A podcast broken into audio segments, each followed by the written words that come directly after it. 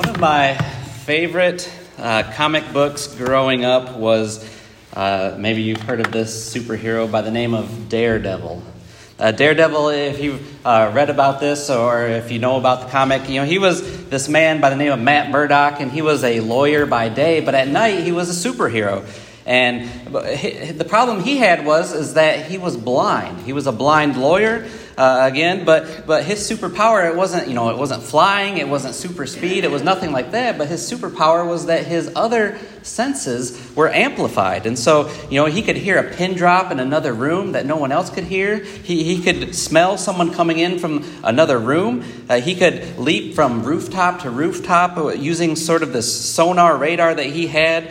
Uh, but again, this allowed him, uh, because again, he couldn't see, to fight crime without fear. Uh, his nickname was the man without fear. And what an advantage he had. Again, no fear. He, he didn't see his opponent, but he just simply uh, did what he thought was best and he fought crime that way. You know, uh, we typically in our own lives, you know, we, we, we deal with fear. You know, we, we have phobias. You know, so, some of us might uh, have claustrophobia, you know, the, the fear of tight spaces, or a lot of us have acrophobia, the, the fear of heights, or, or arachnophobia. You know, that's probably one of the biggest fears in the world today, this, the fear of spiders. I, I was reading recently that there's this sort of a new fear that people are dealing with today called nomophobia. It's the fear of being without a cell phone. Uh, that's actually that people deal with that. And uh, there's also uh, this fear go, that goes by the name of homilophobia. Now, hopefully, you don't have that this morning since you're here with us this morning because that's the fear of sermons. There's actually a fear of sermons. You know, we spend millions and millions of dollars in, the, in this country alone combating fear. Think of the U.S. military. There's this ship up north of Chicago called the USS Trayer. Uh, and it, five days a week, it simulates uh, these attacks. It uh, simulates uh, sort of war games and what these, uh, these young men and women are doing to train to get ready to combat fear. They're, they're running around injured and bodies and these ripped pieces of metal, fire, you know, missile projections everywhere. And it's nicknamed the unluckiest ship in the Navy. And again, it's designed to confront fear. It's designed to get these men and women ready for war. And of course, fear is a crippling emotion that has no place in the military, right? Because battles will be lost, some will go AWOL, and so we train against it. We train to combat fear. But ultimately, these phobias, these fears have nothing, uh, or there's, they're not as, as big a deal in the grand scheme of things because the consequences of fear within the Lord's church is much more. In Revelation chapter 21, verses 7 and 8, as John is concluding that book, uh, the Apostle John, and again in Revelation chapter 21, verse 7 and 8, uh, he, he, let me read these verses to you uh, as he is concluding his thoughts here. Uh, and he says that he who overcomes will inherit these things, and I will be his God, and he will be my son. Listen to verse 8. He says, But the, for the cowardly and unbelieving and abominable and murderers and immoral persons and sorcerers and idolaters and all liars, their part will be in the lake that burns with fire and brimstone, which is the second death. He, he just got done describing heaven uh, to the people in the book of Revelation. And now he comes and says, uh, he gives this list of those who will not see heaven. And did you notice what he started with? Maybe your translation says the fearful, uh, but mine says for the cowardly and unbelieving. That's how he starts this list of those who will not see heaven one day. And again, uh, we may ask ourselves, what's one of the biggest problems within the church today? You know, some may say that it's a lack of, of Bible knowledge. Some may say it's the worldliness that's seeping through into the church. Some may say it's those who are apathetic or indifferent towards God. But what about fear? What about fear? We want to talk about this a little bit this morning. You remember the one talent man in the parable of the talents? You remember what happened to him? He was cast into outer, outer darkness, the Bible tells us, because he feared. Uh, because he had that one talent and he didn't go and multiply it like the other uh, men did, but he went and he hid his talent in the field. The Bible says that he feared to do uh, with his talent which God had given him to do. And so he was cast out into our outer darkness. You know, because of fear in this life, we don't approach others about the gospel. We don't evangelize. You know, we don't go to our brothers and sisters who have wronged us for fear of confrontations, or, or maybe we uh, fear talking about those controversial subjects that are within Scripture. So, again, we want to talk about fear this, this morning, the destructive nature of it, and also how we can overcome it. You know, when we look in the Bible, we can get a simple definition of the word fear.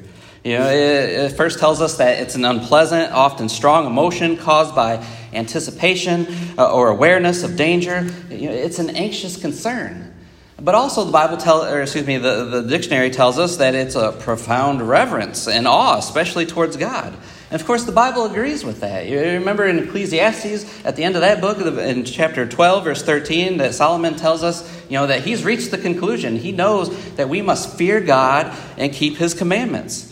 And Paul said it a little bit differently in the book of Philippians, chapter 2, verse 12. He said that we need to work out our salvation in fear and trembling. Again, uh, this word here, fear, is this Greek word phobos. And you can kind of see that we get the word phobia from that uh, word. But again, work out your salvation in fear and trembling, he says. Not in the sense of paralyzing fear, but again, in reverence. You know, when the Bible talks about fear, it talks about either having a healthy fear or an unhealthy fear. I'm going to read Matthew chapter 10, verse 28 here as Jesus uh, is talking about fear to his disciples. In Matthew chapter 10, verse 28, he's contrasting two different types of fears. He says, Do not fear those who kill the body, but are unable to kill the soul, but rather fear him who is able to destroy both soul and body in hell. You see, the fear of man, he tells us here, is a selfish fear. It distracts us away from God. But the fear of God is wholesome and good, and we want to have that type of fear. God is to be feared because he is the one who is able to save and to destroy. Well, what about the destructive nature of fear? Uh, we're going to go over a couple of these here in a second, and these uh, these points are not uh, unique to myself. Brother Don Blackwell, who uh, you know we have a lot of his DVDs on the back table back there. I heard a lesson, and he gave some of these points. But we want to notice some of the destructive nature uh, of fear. And the first one is that fear exhibits a lack of trust in God. If you're with uh, in Bibles, turn with me all the way back in the Old Testament to Numbers chapter 13 and 14. Here we have uh, this account of the 12 spies. Remember, as the, they have just left Egypt and they are looking to go into the promised land, and God has Moses send out 12 spies into the land of Canaan to, to search it out, to check it out. And God says, Go there and check it out, this land that I'm going to give you. You know, see what it looks like. Uh, are the people there strong or weak? Uh, are there few or are there many of them? Is the land good or bad? Uh, he says, is it fat or lean? And the cities, I want you to see if the cities are fortified. Uh, bring back some of the fruit of the land. And you remember they sent them out. 40 days later, they come back uh, to the people and they say, Yes, it certainly does flow with milk and honey. And here are some of the fruits. And so he shows them some of the example of the fruit of the land. But then they say, however, the people are strong and the land is fortified, and they're the descendants of Anak there. These are the giants. Uh, and there's also these other nations in the land, and we are fearful. Notice with me in Numbers chapter 13, starting in verse 30. Then Caleb quieted the people before Moses and said, We should by all means go up and take possession of it, for we will surely overcome it. But the men who had gone up with him said, We are not able to go up against the people, for they are too strong for us. So they gave out to the sons of Israel a bad report of the land which they had spied out, saying, The land through which we have gone, in spying it out, is a land that devours its inhabitants, and all the people whom we saw in it are men of great size. There also we saw the Nephilim. The sons of Anak are part of the Nephilim and we believe, or we became like grasshoppers in our own sight, and so we were in their sight. And notice chapter 14, verse 1. Then all the congregation lifted up their voices and cried, and the people wept night and day. You know, if we were to continue reading into the book of Deuteronomy, in Deuteronomy chapter 1, God is recalling this event to them. And He says, Listen, I told you not to fear. I told you this land was yours. I told you that I would be with you, just like I was in Egypt, and I got you out of there. But you did not trust me. And because of their lack of faith as a people, and they let that fear control them, we know what the Bible says that they're going to spend the next 40 days wandering in the wilderness. Again, only Joshua and Caleb, anyone who is younger than the age of 20, are going to be allowed into the promised land. And we see here that fear exhibits a lack of trust in God. Well, also, we see that fear prevents growth. You know, this can be on a personal level or on a congregational level. Uh, but a personal level, you know, we don't uh, develop spiritually as we should. You know, maybe we're afraid of being asked uh, questions that we just don't know the answer to. In 1 Peter, you know, jumping back into the New Testament, 1 Peter chapter 3, verse 15, you know, this is a passage that I've talked about quite a bit uh, from the pulpit that's meant a lot to me again. But uh, notice what Peter writes here in 1 Peter chapter 3, verse 15. He starts off by saying, But sanctify Christ as Lord in your hearts, always being ready to make a defense to everyone who asks you to give an account for that hope that is in you, yet with gentleness and reverence. Again, always be ready to make a defense, he says. But don't miss the first part. We often skip over the first part in that verse. But sanctify Christ as Lord in your hearts. Well, what does that mean? That means to set Christ apart eh, in our hearts, to sanctify him in our hearts. See, when we realize God in the proper context, that He is creator, that He is the almighty judge, uh, that He is omnipresent, omniscient, the all powerful, all knowing, ever present. When we realize that, we won't be afraid to give an answer. He is God, He is I am. Uh, notice also that the destructive near of fear, uh, destructive nature of fear, is that fear is selfish. And think of Moses in Exodus chapters three and four. You know, again, fear keeps people from stepping out of their comfort zones. And I think a lot of us, we, we sympathize when, when we read about Moses in Exodus 3 and 4. You know, we, we know uh, a lot of great leaders are not born that way, but it's something that must be developed, must be learned. And we recall that Moses, when, when God comes to him from that burning bush and, and he wants him to go to Pharaoh, uh, remember, he gives excuse after excuse after excuse. He says, Who am I that I should go?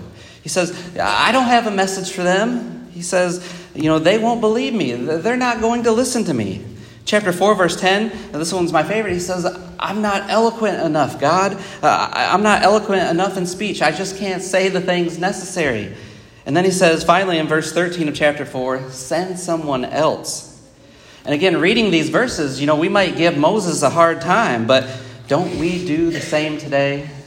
Don't we do those same things today? See, God has placed His message, His gospel message, in earthen vessels. That's you and I. And so it's our part um, to have to take that message out to others. And again, fear is selfish. Fear allows sin to spread uh, and feed bad behavior. And again, we're going to think of Peter again, but this time in a different context in Galatians chapter 2, verse 12. But fear, uh, we have a fear of confrontation, right? A fear of conflict. And I'm not talking about, you know, getting into someone's face and getting mad at them and riling them up, but in a loving way. You know, the Bible tells us uh, that we need to go to one another. Uh, if someone has offended us or, or, sinned against us, to go to them and talk to them. And in Matthew chapter 18 uh, tells us that uh, because a little leaven leavens the whole lump of dough. And so we need to go to them uh, in love and to uh, talk to them about those things. Again, Matthew chapter 18, verses 15 through 20 talk about. Look with me in Galatians chapter 2. In Galatians chapter 2, uh, starting in verse 11, we have the Apostle Paul. He's got to confront Peter. You know, Peter is one of the great apostles within Scripture, but Paul has to confront him. Here in verse, starting in verse 11, again in Galatians chapter 2, it says, But when Cephas, now, Cephas, of course, is just another name for Peter. But when Cephas came to Antioch, I opposed him to his face because he stood condemned. For prior to the coming of certain men from James, he used to eat with the Gentiles. But when they came, he began to withdraw and hold himself aloof, fearing the party of the circumcision. The rest of the Jews joined him in his hypocrisy, with the result that even Barnabas was carried away by their hypocrisy. But when I saw that they were not straightforward with the truth of the gospel, I said to Cephas in the presence of all, If you, being a Jew, live like the Gentiles and not like the Jews, then is it that you compel the Jews to live like Jews? See, basically, we have here is that you know Peter he was eating with the Gentiles. He was eating with them, fellowshipping with them, uh, you know, getting to know them. But when these certain Jews came down uh, for, with James, we're, we're told, he got scared. Uh, he feared those uh, Jews, and so uh, he stopped eating with the Gentiles. He stopped fellowshipping with the Gentiles, and he went over to this group and stuck with them. And Paul said, as he was describing this, as he was noticing these things, is that he had to um, he had to withstand withstand him to the face. He had to tell Peter that Peter, uh, you are not doing well here. Uh, Peter, uh, you are uh, practicing racism. You're being uh, pressured, peer pressured. And again, fear is contagious. It has this strong tendency to spread. I remember again in the, the 12 spies. Remember in Numbers chapter 14, verse 1, it told us uh, that it went from these 10 spies who feared them to the whole nation. Millions and millions were now in fear uh, because uh, of this fearfulness that they had. Well, finally, we, we want to notice the destructive nature of fear is that fear will destroy the, the soul. Again, think of Revelation 21, verse 8. Again, it tops the list in that list of those who will, be, who will see that second death uh, that, that he describes there. And again, in the context of the book of Revelation, you know, they're going through great persecution. And so the cowardly, though, or the fearful that he's talking about are those who, who let their fear of persecution overwhelm them a fear uh, which kept them from doing what was right, because it wasn't uncommon for a Roman soldier to come knocking on their door asking, Is Caesar Lord or is Christ Lord? And you, as a Christian, you had a decision to make. Were you going to stand up for Christ and possibly face death at that moment? Or were you going to back out and be fearful and cowardly in that moment and fall to uh, and uh, put Caesar ahead of Christ? You know, we, we uh, uh, in preaching school, a lot of the students, you know, when you're walking from one hall to another in these dark hallways, you know, some of them like to, uh, you know, go up in front of everybody and kind of like hide out in a dark corner and wait for you to, you know, walk by and then they would jump out and spook you. You know, uh, that's not the type of fear we're talking about here. Th- this is a fear that in the last resort, you're going to choose self and safety before Christ. And that's the type of fear that's going to destroy the soul. Well, we, we've mentioned the destructive nature of fear this morning, but you know that, that information is useless unless we can learn to overcome it. And you know, if, if you want to study about patience, you know, you go to the book of Job. Uh, if you want to study about leadership, uh, as we kind of did the, this summer, you, you go to the book of Nehemiah. But if you want to know about courage, if you want to know about facing fear, you go to the life of David. Okay, and so we're going to look at some passages in 1 Samuel chapter 17. Of course, this is David and Goliath. Uh, we recall this, this, the, this chapter very well. Uh, the Philistines gathered on one side of this valley. They're up on this one side of the mountain. The Israelites are on the other side. And this, the champion of the Philistines, this man by the name of Goliath, he challenges Israel every day to this one on one match. You know, this guy was tall, right? The Bible tells us he was six cubits in a span. Uh, you know, we're talking, you know, nine foot nine, somewhere in there, you know, two feet taller than the tallest guy that we know that plays in the NBA. Uh, the Bible tells us about his armor and the weaponry, and they're just very impressive and intimidating. And notice with me in 1 Samuel chapter 17, starting in verse 8, as it says about Goliath, that he stood and shouted to the ranks of Israel and said to them, Why do you come out to draw up in battle array? Am I not the Philistine, and you servants of Saul? Choose a man for yourselves and let him come down to me. If he is able to fight with me and kill me, then he will become your servants. But if I prevail against him and kill him, then you shall become our servants and serve us. Again, the Philistine said, I defy the ranks of Israel this day. Give me a man that we may fight together.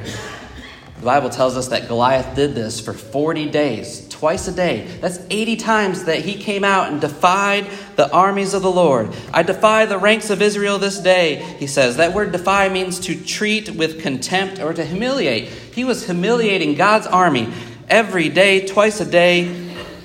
And where's King Saul in all of this? Well, we're told in verse 11 that when Saul and all of Israel heard these words of the Philistine, they were dismayed and greatly afraid. This is their king, this is their leader, and he is afraid. He is afraid to stand up to Goliath. And the Bible then tells us, you know, here comes David. You know, David is the youngest of, of eight brothers, and three of his older brothers, they're in this army. Uh, but of course, David, you know, he's back tending to his father's sheep. He, he's a shepherd, but his dad, his dad asked him to go and take some provisions uh, to his brothers and to check on them, and he arrives at camp. And, but as he's arriving at camp, he's watching the men flee, fleeing from Goliath, this man who is taunting the armies of the living God. And David said, Who is this uncircumcised Philistine that he should taunt the armies of the living God?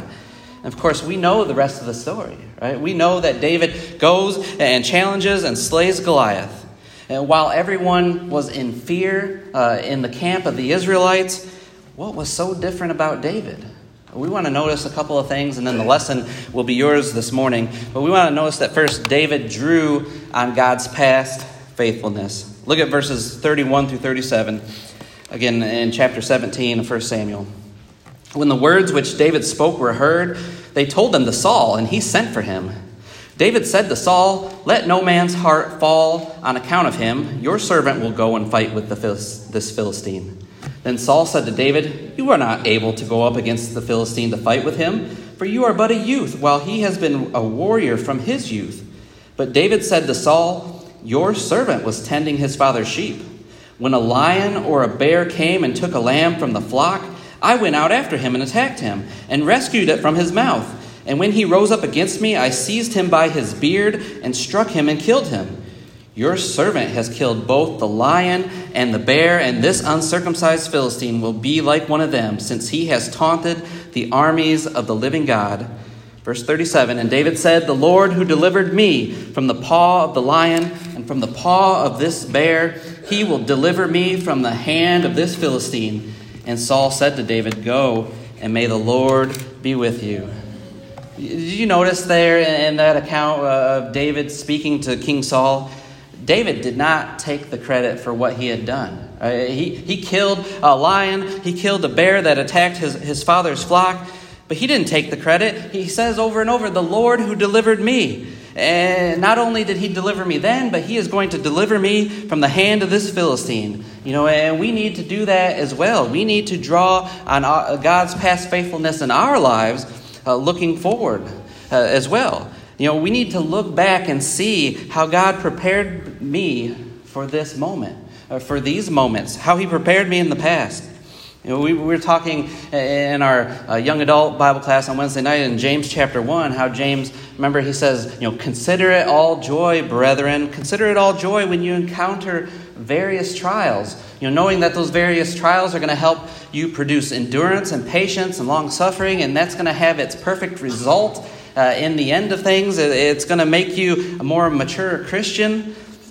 Do you think back on those times in your lives when you've gone through those trials?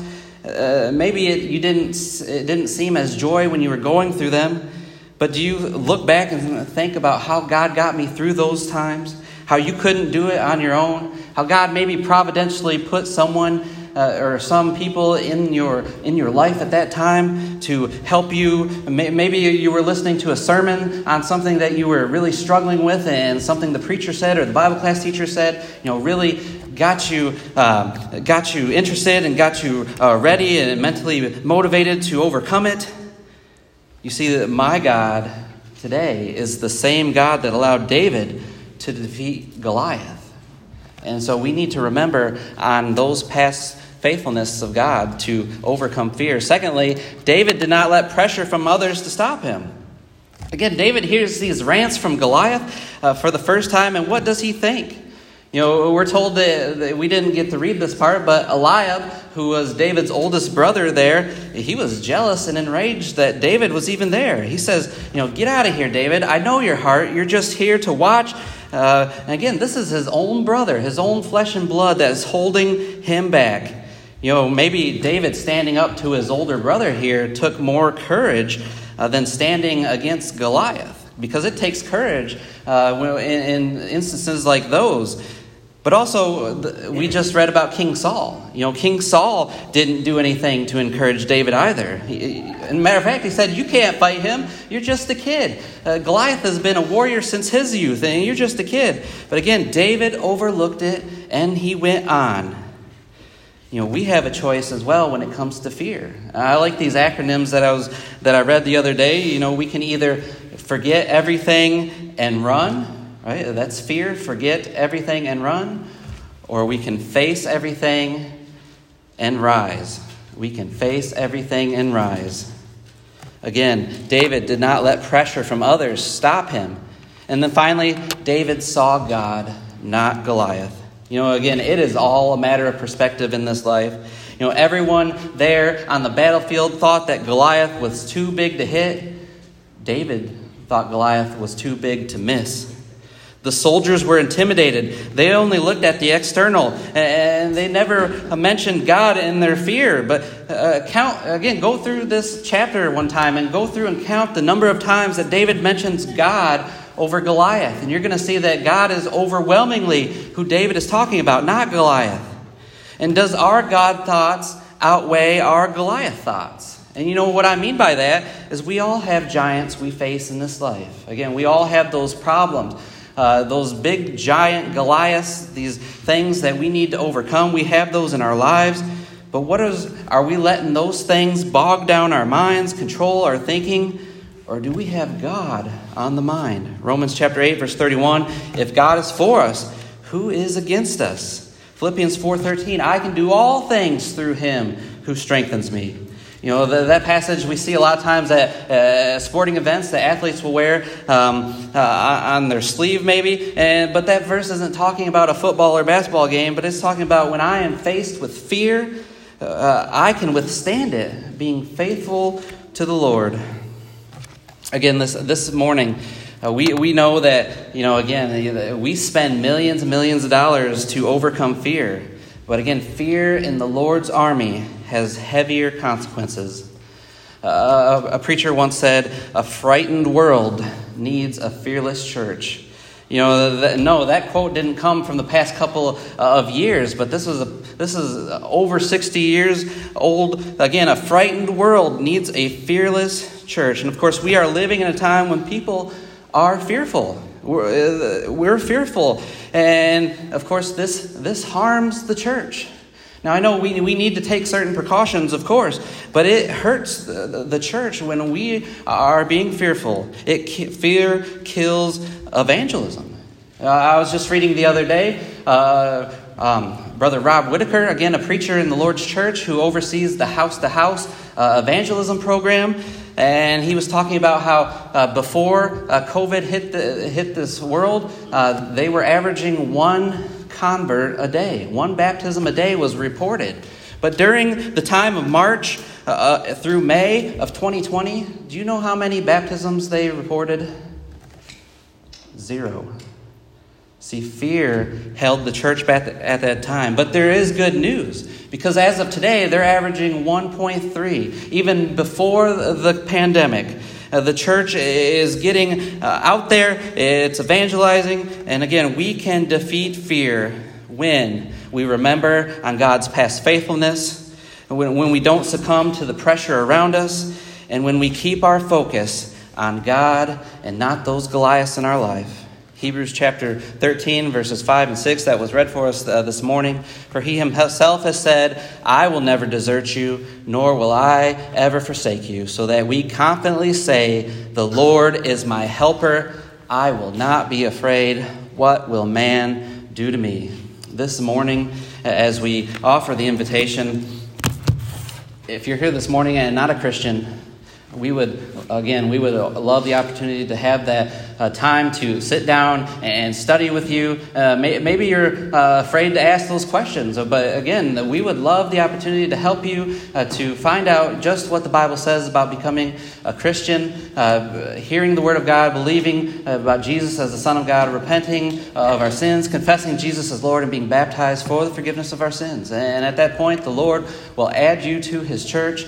Uh, but if you're here this morning as well and you are a Christian, but maybe you need the prayers of this congregation, maybe you need the strength from your brothers and sisters here, uh, maybe uh, you're living in fear and you need to um, change your mind about that and to come back to the Lord and to work for Him and Him alone we would love the opportunity to help you as well and to pray for you and to strengthen you. Uh, please come forward and let us know those things as together we stand and sing this song of invitation.